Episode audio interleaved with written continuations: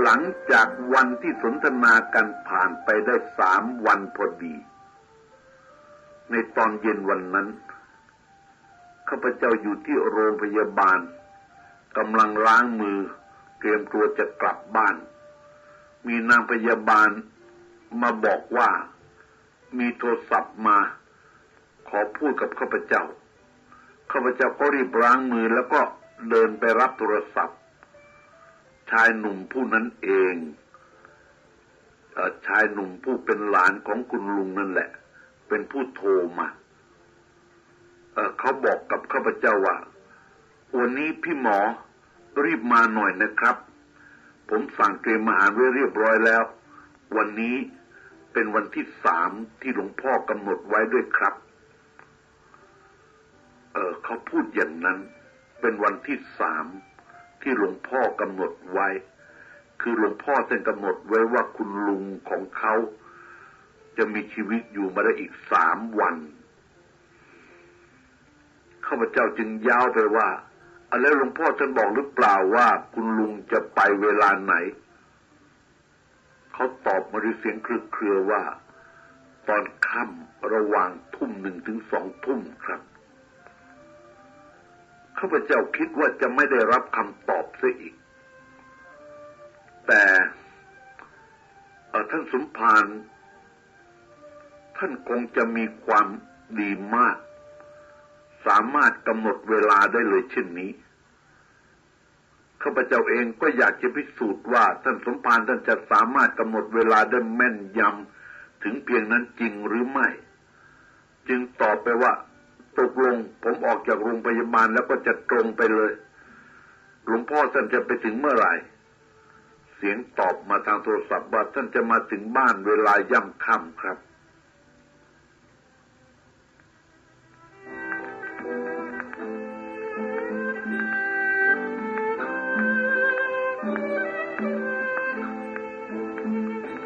เมื่อข้าพเจ้า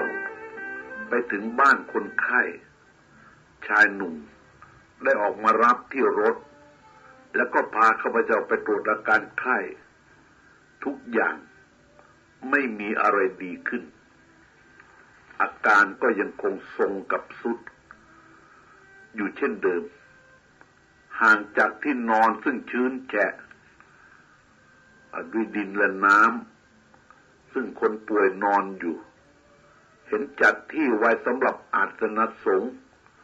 ข้าพเจ้าเห็นว่ายังมีเวลาอีกมากกว่าหลวงพ่อจะมา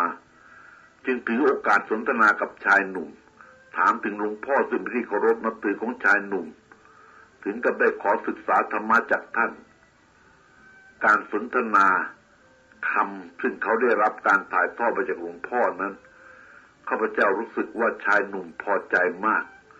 โดยเฉพาะเขาได้มีโอกาสพูดกับข้าพเจ้าถึงเขาคิดว่า ยังไม่มีความสนใจในศาสนาพอ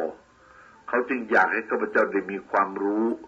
ได้มีความสนใจในศาสนาเช่นเดียวกัน ข้อนี้ข้าพเจ้าทราบจิตใจของเขาได้ดี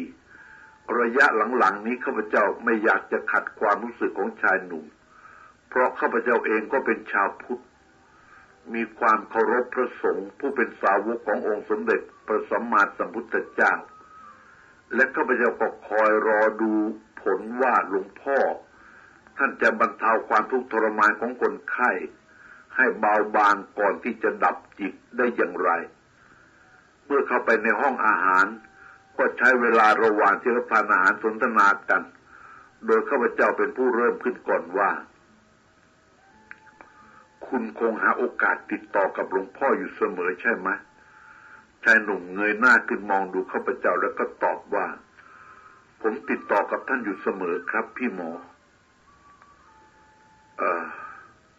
ข้าพเจ้าพูดขึ้นต่อไปว่า คราวก่อนคุณได้พูดถึงคนที่ รู้ว่าตัวได้ทำความชั่วไว้มาก เมื่อจิตจะดับนั้น จะเกิดนิมิตเห็นแต่สิ่งที่ไม่เป็นมงคล และผู้ที่สร้างกุศล คนมีศีลมีธรรมมีจิตใจเมตตากรุณาเหล่านี้ล่ะ เวลาจิตใกล้จะดับนั้นเขาจะเป็นอย่างไรบ้างหลวงพ่อท่านบอกให้ทราบหรือเปล่า ชายหนุ่มมองดูข้าพเจ้าครู่หนึ่งก็ตอบว่าหลวงพ่อท่านพูดถึงหลักธรรมชาติ อย่างที่พี่หมอพูด คืออัตโนมัติ ใครสร้างความชั่ว ความชั่วก็สิงอยู่ในใจ ใครสร้างความดี ความดีก็สิงอยู่ในใจ เช่นเดียวกัน แม้ผู้สร้างจะลืมไปแล้ว ว่าไม่ได้ทำความชั่วหรือไม่ได้ทำความดีอะไรบ้าง อาจจะลืมไปแล้วก็ตามแต่จิตใต้สำนึกก็ไม่ลืมเลย คล้ายกับปัจจุบันในการสงบสะกดจิต บังคับให้พูดถึงเรื่องในอดีต โดยผู้พูดไม่รู้สึกตัวเช่นเดียวกัน เมื่อจิตจะดับก็มีนิมิตออกมาให้เห็น เช่นผู้สร้างกรรมชั่วส่วนมากเป็นผู้ที่กลัวตาย ไม่อยากตาย เพราะรู้สึกว่าความตายเป็นสิ่งที่น่ากลัวน่าขยะขยงที่สุด นี่ก็เพราะนิมิต เห็นแต่สิ่งที่เป็นความชั่วที่ทำไว้ผุดขึ้นมา ต่างก็รู้ตัวดีว่าถ้าตายไปแล้ว จะต้องไปสู่อบายภูมิ ได้รับความทุกข์ยากเพราะกรรมตามสนอง ส่วนผู้สร้างกรรมดีนั้นส่วนมากเป็นผู้ที่ไม่กลัวตาย เพราะจะมองเห็นความจริงอันเป็นไปตามธรรมชาติ รู้ว่าถึงจะตายก็ไม่มีใครหนีความตายพ้นมันมันเป็นไปตามกฎแห่งกรรม และความรู้สึกมีนิมิตให้เห็นว่า เมื่อจิตดับไปแล้ว จะไปสู่เบื้องสูง ซึ่งมีความสุขยิ่งกว่าอยู่ในโลกมนุษย์ ฉะนั้นท่านเรานั้นจึงมีจิตใจอยู่กลางๆก็ไม่ดีใจก็ไม่เสียใจ ไม่รู้สึกว่าความตายเป็นของน่ากลัว เหมือนอย่างผู้สร้างกรรมชั่ว ผู้สร้างกรรมชั่วจะรู้สึก ในความชั่วนั้นผู้ที่สร้างความดีเขาจะรู้สึกก็เพียงแต่เปลี่ยนจากที่ต่ำไปสู่ที่สูง พี่หมอพิจารณาดูสิครับ นี่แหละหลักธรรมชาติ ที่จะเปรียบเทียบได้กับโลกมนุษย์ในทุกวันนี้ ใครทำความดี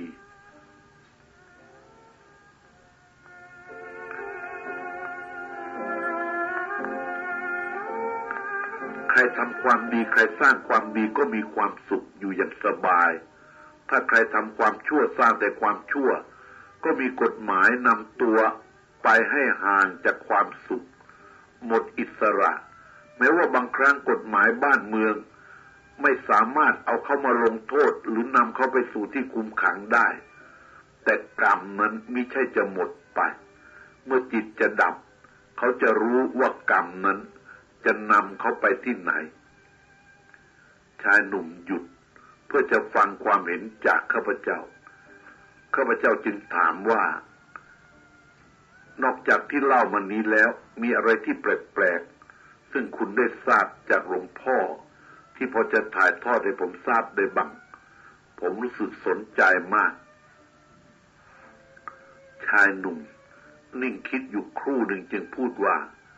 หลวงพ่อท่านบอกว่ามนุษย์เราทุกวันนี้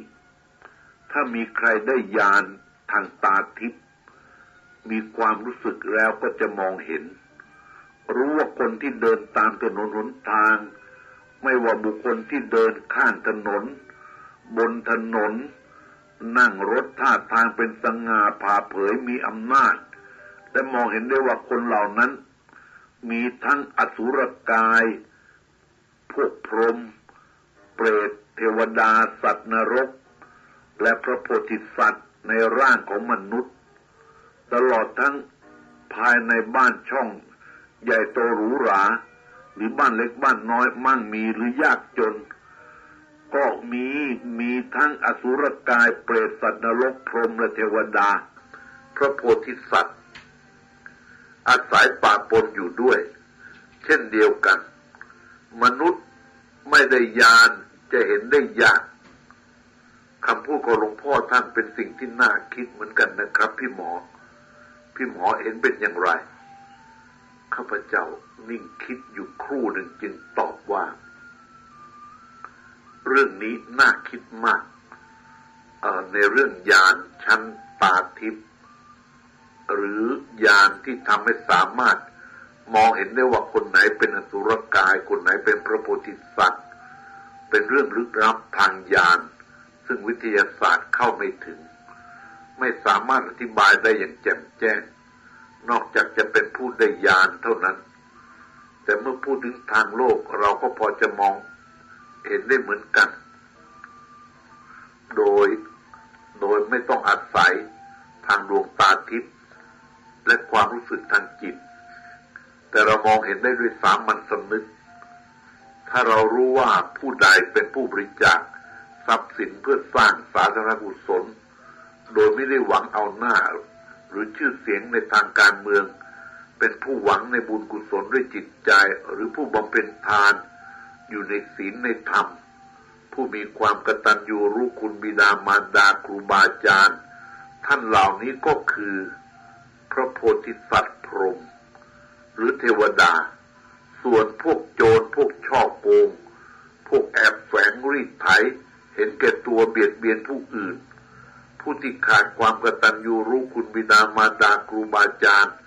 และทำผู้อื่นได้รับความทุกข์ยากพวกนี้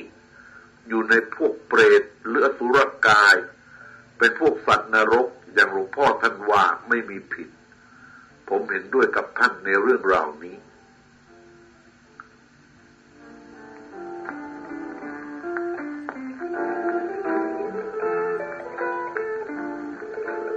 อรับประทานอาหารเสร็จแล้ว เราก็ยังใช้เวลานั่งอยู่ในห้องอาหาร สนทนาถึงเรื่องราวต่างๆ อย่างเพลิดเพลิน จนเด็กเข้ามาบอกว่าคนไข้ มีอาการหนักมากกำลังกระวนกระวาย ชายหนุ่มกับข้าพเจ้าก็รีบออกจากห้องอาหารทันที เมื่อข้าพเจ้าตรงเข้าไปตรวจหัวใจและชีพจรคนไข้รู้สึกอ่อนลงมาก ใบหน้าบูดเบี้ยว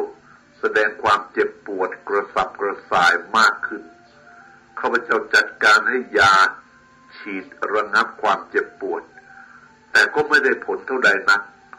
เพราะการเจ็บปวดเกินกว่าฤทธิ์ยาจะระงับได้ทำให้ข้าพเจ้านึกได้ว่าคำของหลวงพ่อ ใกล้ความจริงเข้าไปแล้ว ขณะนั้นคนในบ้านเข้ามาบอกว่าหลวงพ่อได้มาถึงแล้ว ดูช่างเหมาะกับเวลาเสียเหลือเกิน ชายหนุ่มได้รีบไปนิมนต์ท่านเข้ามานั่งในที่ซึ่งจัดไว้ เมื่อท่านนั่งลงเรียบร้อยแล้วชายหนุ่มประเคนของที่จัดเตรียมไว้ มีน้ำสุกลอยดอกมะริใส่ในขันเงินและทูบเทียน เมื่อท่านรับประเคนแล้วก็จุดธูปเทียนนั้น บริกรรมอยู่คู่หนึ่งแล้วก็ช้อนเล็กๆ ตักน้ำจากขันเงิน หยดใส่ในปากคนไข้ เมื่อน้ำหยดถูกปากคนไข้ขมุบขมิบ เมื่อน้ำก็ไปถึงลำคอ ความกระวนกระวายก็ค่อยสงบลง คล้ายกับว่าจะหลับไปท่านสมภารหันมาบอกว่า เดี๋ยวคงได้สติ ปล่อยไว้สักพักสักครู่ก่อน แล้วท่านก็กลับมานั่งที่อาสนะที่จัดเตรียมไว้ให้ท่านชายหนุ่มจึงแนะนำให้ข้าพเจ้ารู้จักกับท่าน หลวงพ่อยิ้มอย่างอารมณ์ดี และพูดว่าอาตมาได้ทราบว่า หมอได้พยายามช่วยเหลือท่านจนสุดความสามารถแล้วมิใช่หรือข้าพเจ้าก็ตอบท่านว่าครับหลวงพ่อ แต่อาการหนักมากมากเกินกว่าความสามารถของกระผม ที่จะรักษาได้ กระผมรู้สึกเสียใจครับ ท่านตอบด้วยเสียงที่แสดงความกรุณาว่า อาตมาทราบว่าอาการไข้รายนี้ หนักมากเกินกำลังความรู้ความสามารถของหมอธรรมดา ที่จะรักษาให้หายเป็นปกติได้ เหตุก็เพราะกรรม กรรมอันนี้มีน้ำหนักมากทวงให้จมดิ่งลงไปสู่ที่ลึก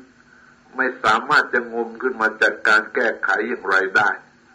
ฉะนั้นไข้อันนี้ จึงหมดทางที่จะรักษา หมอคงจะเห็นด้วยกับอาตมาใช่ไหมอันพระธรรมคำสั่งสอนขององค์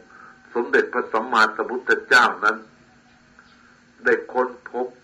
มาสองพันกว่าปีแล้วจนถึงบัดนี้ ทางวิทยาศาสตร์ก็ยังไม่ทันและเข้าไม่ถึง ขอให้ทราบด้วยว่าอาตมา ไม่ได้รักษาไข้รายนี้หรอก เพราะอาตมาไม่ใช่หมอและไม่มียา แต่อาตมาก็รู้ว่าไข้รายนี้รักษาไม่หายอาตมาทายใจหมอว่า หมอวินิจฉัยว่าคนไข้นี้เป็นโรคอะไร หมอว่าคนไข้นี้ เป็นโรค นั้นๆใช่ไหมข้าพเจ้าสะดุ้งเพราะหลวงพ่อทายตรงกับความเข้าใจของข้าพเจ้า จึงตอบท่านว่าถูกครับหลวงพ่อ ที่หลวงพ่อพูดว่าเป็นกรรมของผู้ประกอบ จึงได้รับความทรมานอย่างแสนสาหัสเช่นนี้หลวงพ่อยิ้มและพูดว่า มิได้ โรคนี้เป็นกับคนทุกชั้น แม้แต่คนที่มีศีลธรรม มีจิตใจเป็นกุศล ส่วนความรู้สึกนั้น ย่อมผิดกันมาก เพราะผู้มีศีลธรรมสร้างคุณงามความดีนั้น ย่อมมีสติดีไม่กลัว และจิตใจก็เป็นกุศลนั้น คอยต่อต้านความทุกขเวทนาได้ดีกว่า เหตุที่ต้องมาประสบกับความยากลำบากเช่นนี้ ก็เพราะกรรมเก่าในอดีตชาติตามสนอง จึงทำให้เป็นไปตามกฎแห่งกรรม หนีไม่พ้น เราสนทนากันได้เพียงนี้คนไข้ก็ฟื้นคืนสติ เรียกหาน้ำดื่ม และเรียกหาร้านชาย เมื่อชายหนุ่มเข้าไปหาและแจ้งต่อคนไข้ว่าหลวงพ่อท่านก็มาอยู่ที่นี่แล้ว คนไข้ขอร้องให้นิมนต์ท่านเข้าไปใกล้ๆก่อนที่หลวงพ่อจะรุกเข้าไปหาคนไข้ท่านหันมาบอกกับข้าพเจ้าว่า นี่จวนได้เวลาแล้วหมอข้าพเจ้างง ไม่ทันได้ถามว่าได้เวลาอะไร ท่านก็เดินไปหาคนไข้ซึ่งขณะนี้ได้สติ พูดจารู้เรื่องดี ท่านพูดกับคนไข้ว่าโยมอาตมาอยู่ที่นี่แล้ว ขอให้โยมทำจิตใจสงบ คนไข้ไขว่คว้าเพื่อจะหาท่านหลวงพ่อได้กรุณายื่นมือให้เขาจับ คนไข้รีบคว้ามือไว้ แล้วพูดหอบหอบ เสียงแผ่วเบาทีเดียวว่าหลวงพ่อเมตตาผมมาก ผมไม่ควรจะรับความเมตตาเช่นนี้เลย ผมมันชั่ว คิดแล้วเจ็บใจตัวเอง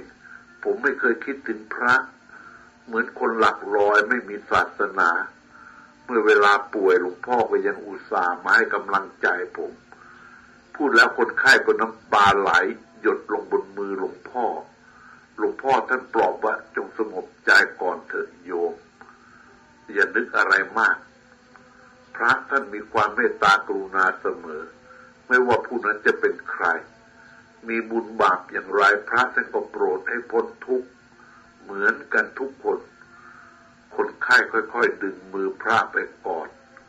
แล้วก็ยกมือนั้นลูบไปตามแขนของท่าน จนมือนั้นไปโดนจีวร ที่หลวงพ่อครองอยู่ ดึงจีวรเข้าไปเกลือกกลิ้งที่หน้า แล้วก็จูบผ้าเหลืองยังทราบซึ้งจับใจ ทุกคนที่เห็นภาพนี้แล้วต้องเบือนหน้าหนีเพราะไม่สามารถจะทนดูอยู่ได้ เมื่อจูบผ้าสากาวพัดแล้วคนไข้ก็พูดขึ้นด้วยเสียงชัดเจนว่า ผมเกิดมาอยู่ใกล้พระพุทธศาสนา แต่เป็นคนโง่เขลาโง่เง่าอวดดี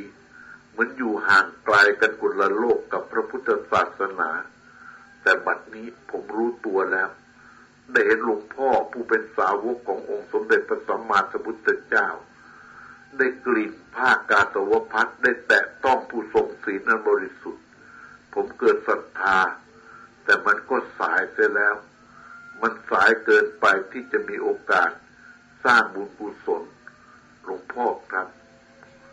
เออผมยังไม่อยากตาย ผมยังไม่อยากตาย ผมอยากมีชีวิตอยู่ เพื่อทำความดีแก้ตัวคนไข้ผู้ใดเท่านั้นก็ร้องไห้สะอึกสะอื้นน้ำตาไหลพรากหลวงพ่อเองก็คงตื้นตันใจเหมือนกัน ท่านเลยแต่ปลอบใจเตือนสติคนไข้ว่า โยม โยมทำ ใจดีๆไว้ ตั้งสติให้ดี และฟังอาตมาว่า อันมนุษย์ที่เกิดมาในโลกนี้ เมื่อถึงเวลาก็ต้องจากโลกนี้ไปทุกรูปทุกนาม ไม่มีใครจะมีชีวิตอยู่ยั่งยืนถาวร หนีพ้นความตายไปได้ อันตัวอาตมาก็ดี หมอที่รักษาพยาบาลโยมก็ดี ทั้งหลานชายและบุคคลอยู่ในห้องนี้ ทุกคน ไม่ว่าเด็กหรือผู้ใหญ่ผู้หญิงหรือชายย่อมจะถึงเวลาสิ้นสุดด้วยกันทั้งนั้นในวันข้างหน้าซึ่งผิดกัน แต่เวลาที่จะสิ้นสุดเอาว่าจะช้าหรือเร็วเท่านั้น ขอโยมพิจารณาดูความจริงข้อนี้ ซึ่งเป็นไปตามกฎหมายแห่งกรรม ตามธรรมชาติ ทุกรูปทุกนามต้องประสบ ประสบการณ์เช่นนี้เหมือนกันหมด ฉะนั้นจงสงบใจตั้งสติพิจารณาให้รู้ถึงความจริง การเกิด แก่ เจ็บ ตาย เป็นของธรรมดา ฟังอาตมาให้ดี ฟังให้เข้าใจเออจะได้เป็นทางที่จะช่วยในบ้านปลายของชีวิต ของโยมได้เป็นครั้งสุดท้าย หากมีบารมีสร้างไว้แต่อดีตชาติ ก็อาจจะหลุดพ้นไปได้ คนไข้ยกมือที่จับผ้าเหลืองอยู่ขึ้นพนม และพูดเบาๆว่าครับหลวงพ่อ ผมจะทำตาม หลวงพ่อรู้สึกว่าท่านพอใจมาก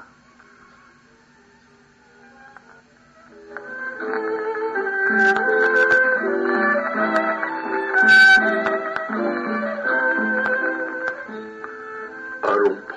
ท่านก็พูดต่อไปว่า ต่อไปนี้โยมต้องทำจิตใจให้สงบนิ่ง ไม่ต้องนึกถึงความดี ไม่ต้องนึกถึงความชั่ว อย่านึกถึงสมบัติที่มีอยู่ในมนุษยโลก มันไม่ใช่ของเรา อย่านึกถึงสังขารร่างกาย ตัดความห่วงกังวลความทุกข์ทำใจให้ว่างเปล่า ไม่ต้องนึกสิ่งใดทั้งสิ้น ว่างให้หมดทุกอย่าง เพ่งส่วนลึกในความรู้สึกให้แน่วแน่ เหลือแต่คำภาวนาว่าอรหันต์อรหันต์อรหันต์เท่านั้น พระอรหันต์พระอรหันต์ท่านได้หลุดพ้นจากความทุกข์ หลุดพ้นจากความเกิดแก่เจ็บตาย โยมจงตั้งสติให้ดี ทำตามที่อาตมาบอกทุกอย่าง จะทำให้ทุกขเวทนาหมดสิ้นไป คนคนไข้จับจีวรของหลวงพ่อ ยกมือขึ้นประนมเหนือหัว และพูดด้วยเสียงแผ่วเบา ที่พอได้ยินกันในหมู่พวกที่นั่งอยู่รอบๆว่า สาธุ ผมเข้าใจตามที่หลวงพ่อบอก ตามที่หลวงพ่อให้สติทุกประการแล้ว แล้วคนไข้ก็ยกมือขึ้นประนมไหว้นมัสการหลวงพ่อสามครั้ง แล้วก็ทำปากกระมุบขมิบว่า พระอรหันต์พระอรหันต์พระอรหันต์เสียงที่พูด ค่อยลงทุกที เบาลงทุกที จนในที่สุด คอตก ตาหลับ สนิท แน่นิ่งไปข้าพเจ้ารีบตรงเข้าไปจับชีพจรและฟังดูหัวใจ ก็ทราบว่าหัวใจหยุดเต้นเสียแล้ว ทุกสิ่ง แสดงว่าจิตดับ หมดลมไปแล้วอย่างสงบข้าพเจ้ามองดูหน้าหลวงพ่อท่าน เหมือนจะบอกใบท่านทราบว่า หมดหวังเสียแล้ว พ่อท่านพยักหน้าน้อยๆเหมือนจะรับทราบในห้องนั้นเงียบสงัด ไม่มีเสียงพูด ไม่มีเสียงร้องไห้ มีแต่ก้มหน้าเก็บความรู้สึกไว้ในใจ เห็นจะเป็นเพราะคำที่หลวงพ่อ ให้สติแก่คนป่วย เป็นครั้งสุดท้ายก่อนหมดลม เป็นข้อคิดที่เป็นประโยชน์สำหรับคนที่มีชีวิตอยู่ในที่นั้นด้วย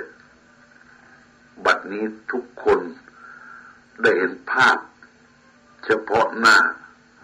ชายผู้นอนนิ่ง วิญญาณเพิ่งออกจากร่าง ล่องลอยไปตามกฎแห่งกรรม ต่อไปจะถูกจัดการทำความสะอาดแล้วก็คลุมด้วยผ้าขาว คอยเวลาที่จะเชิญแขกมารดน้ำตามประเพณีเป็นครั้งสุดท้าย เพราะในไม่ช้าหลังจากหมดลมแล้วซากศพก็จะมีกลิ่นเน่าเหม็น เป็นที่น่ารังเกียจของคนส่วนมาก สิ่งที่เหลือไว้ก็คือความชั่ว และความดีเท่านั้น หากสร้างแต่ความชั่วไว้ แม้ตัวตายไปแล้ว ก็มีแต่คนสาบแช่งส่งท้าย หัวเราะเยาะและดีใจ วิญญาณจะไปอยู่ที่ไหนก็ไม่มีความสุข ส่วนผู้ที่ประกอบกรรมทำความดี เมื่อตายไปแล้ว ก็จะมีแต่ผู้ รักใคร่อะไรหา รู้ถึงไหนก็มีแต่ความเศร้าโศกและเสียน้ำตา มีแต่ผู้ยกย่องสรรเสริญเสียดาย เหลือแต่ความดีไว้เป็นอนุสรณ์แก่ผู้อยู่ข้างหลัง ให้ระลึกอยู่ไม่ไหวส่วนทรัพย์สินเงินทองมากมายนั้น ก็กระจัดกระจายออกไปเป็นสมบัติของโลกต่อไป นี่เป็นประสบการณ์ที่ข้าพเจ้าได้รู้เห็นมา และยังนึกถึงอยู่เสมอ สิ่งที่ข้าพเจ้าสนใจและจำได้ก็คือหลวงพ่อท่านได้สอนให้คนป่วยาที่ได้มีสติดี ก่อนจะสิ้นใจ ให้ทำสมาธิตัดความรู้สึกต่างๆ ให้สิ้นศูนย์ไป ตรงกับคนสมัยก่อน บอกหนทางให้แก่คนก่อนจะสิ้นใจ ให้นึกถึงพระอรหันต์เท่านั้น อดคิดไม่ได้ว่าคนโบราณ คงจะแนะให้ทำสมาธิแบบหลวงพ่อ แต่นานวันก็คงจะลืมคำปฏิบัติ ก็เหลือแต่เพียงคำว่าให้ระลึกถึงพระอรหันต์เท่านั้น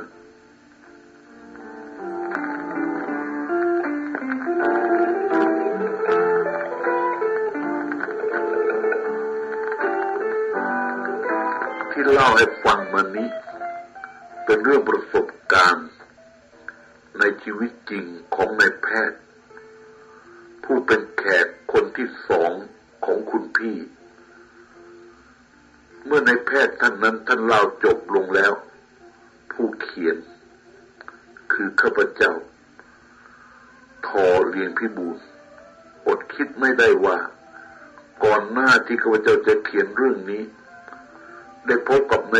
ผู้มีอาวุโสผู้หนึ่ง ท่านมีความเลื่อมใสในพระพุทธศาสนามาก ได้พิมพ์หนังสือธรรมะแจกเป็นธรรมทาน มาตลอดเวลา เป็นที่รู้จักในหมู่ชาวพุทธทั่วไป ท่านได้ให้เกียรติมาสนทนากับข้าพเจ้าที่บ้าน หลายครั้ง ตอนหนึ่งท่านได้พูดว่า เรื่องกฎแห่งกรรมนี้ผมเชื่อ ใครทำชั่ว ก็ได้ชั่วตอบแทน ผมได้ประสบการณ์เรื่องจริงมากับตนเอง คือว่าที่จังหวัดพระนครเหนือ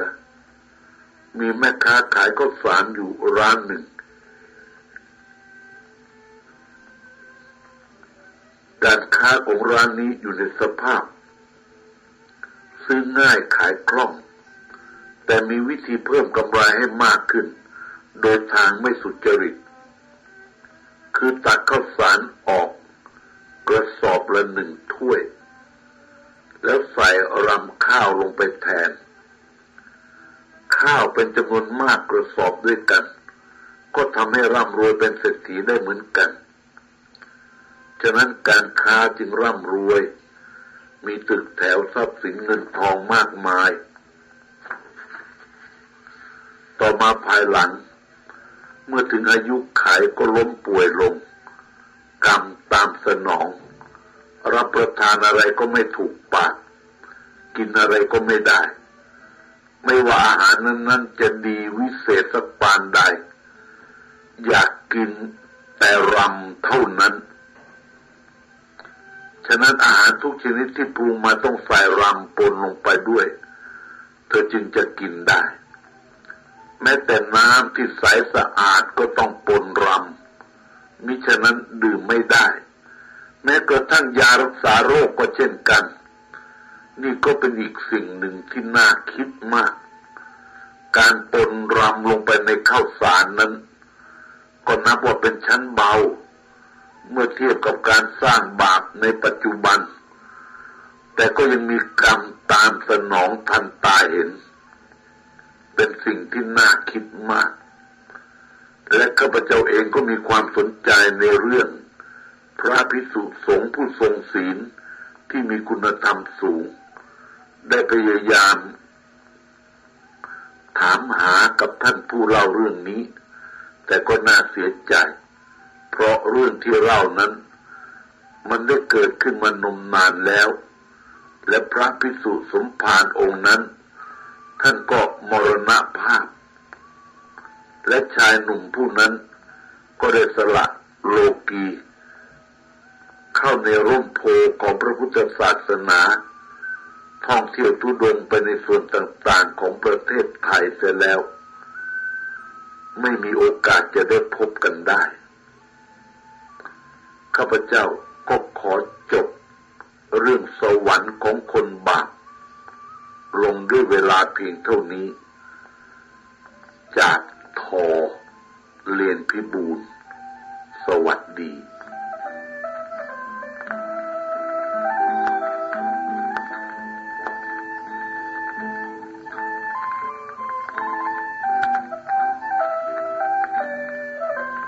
สวรรค์ของคนบาปนะครับ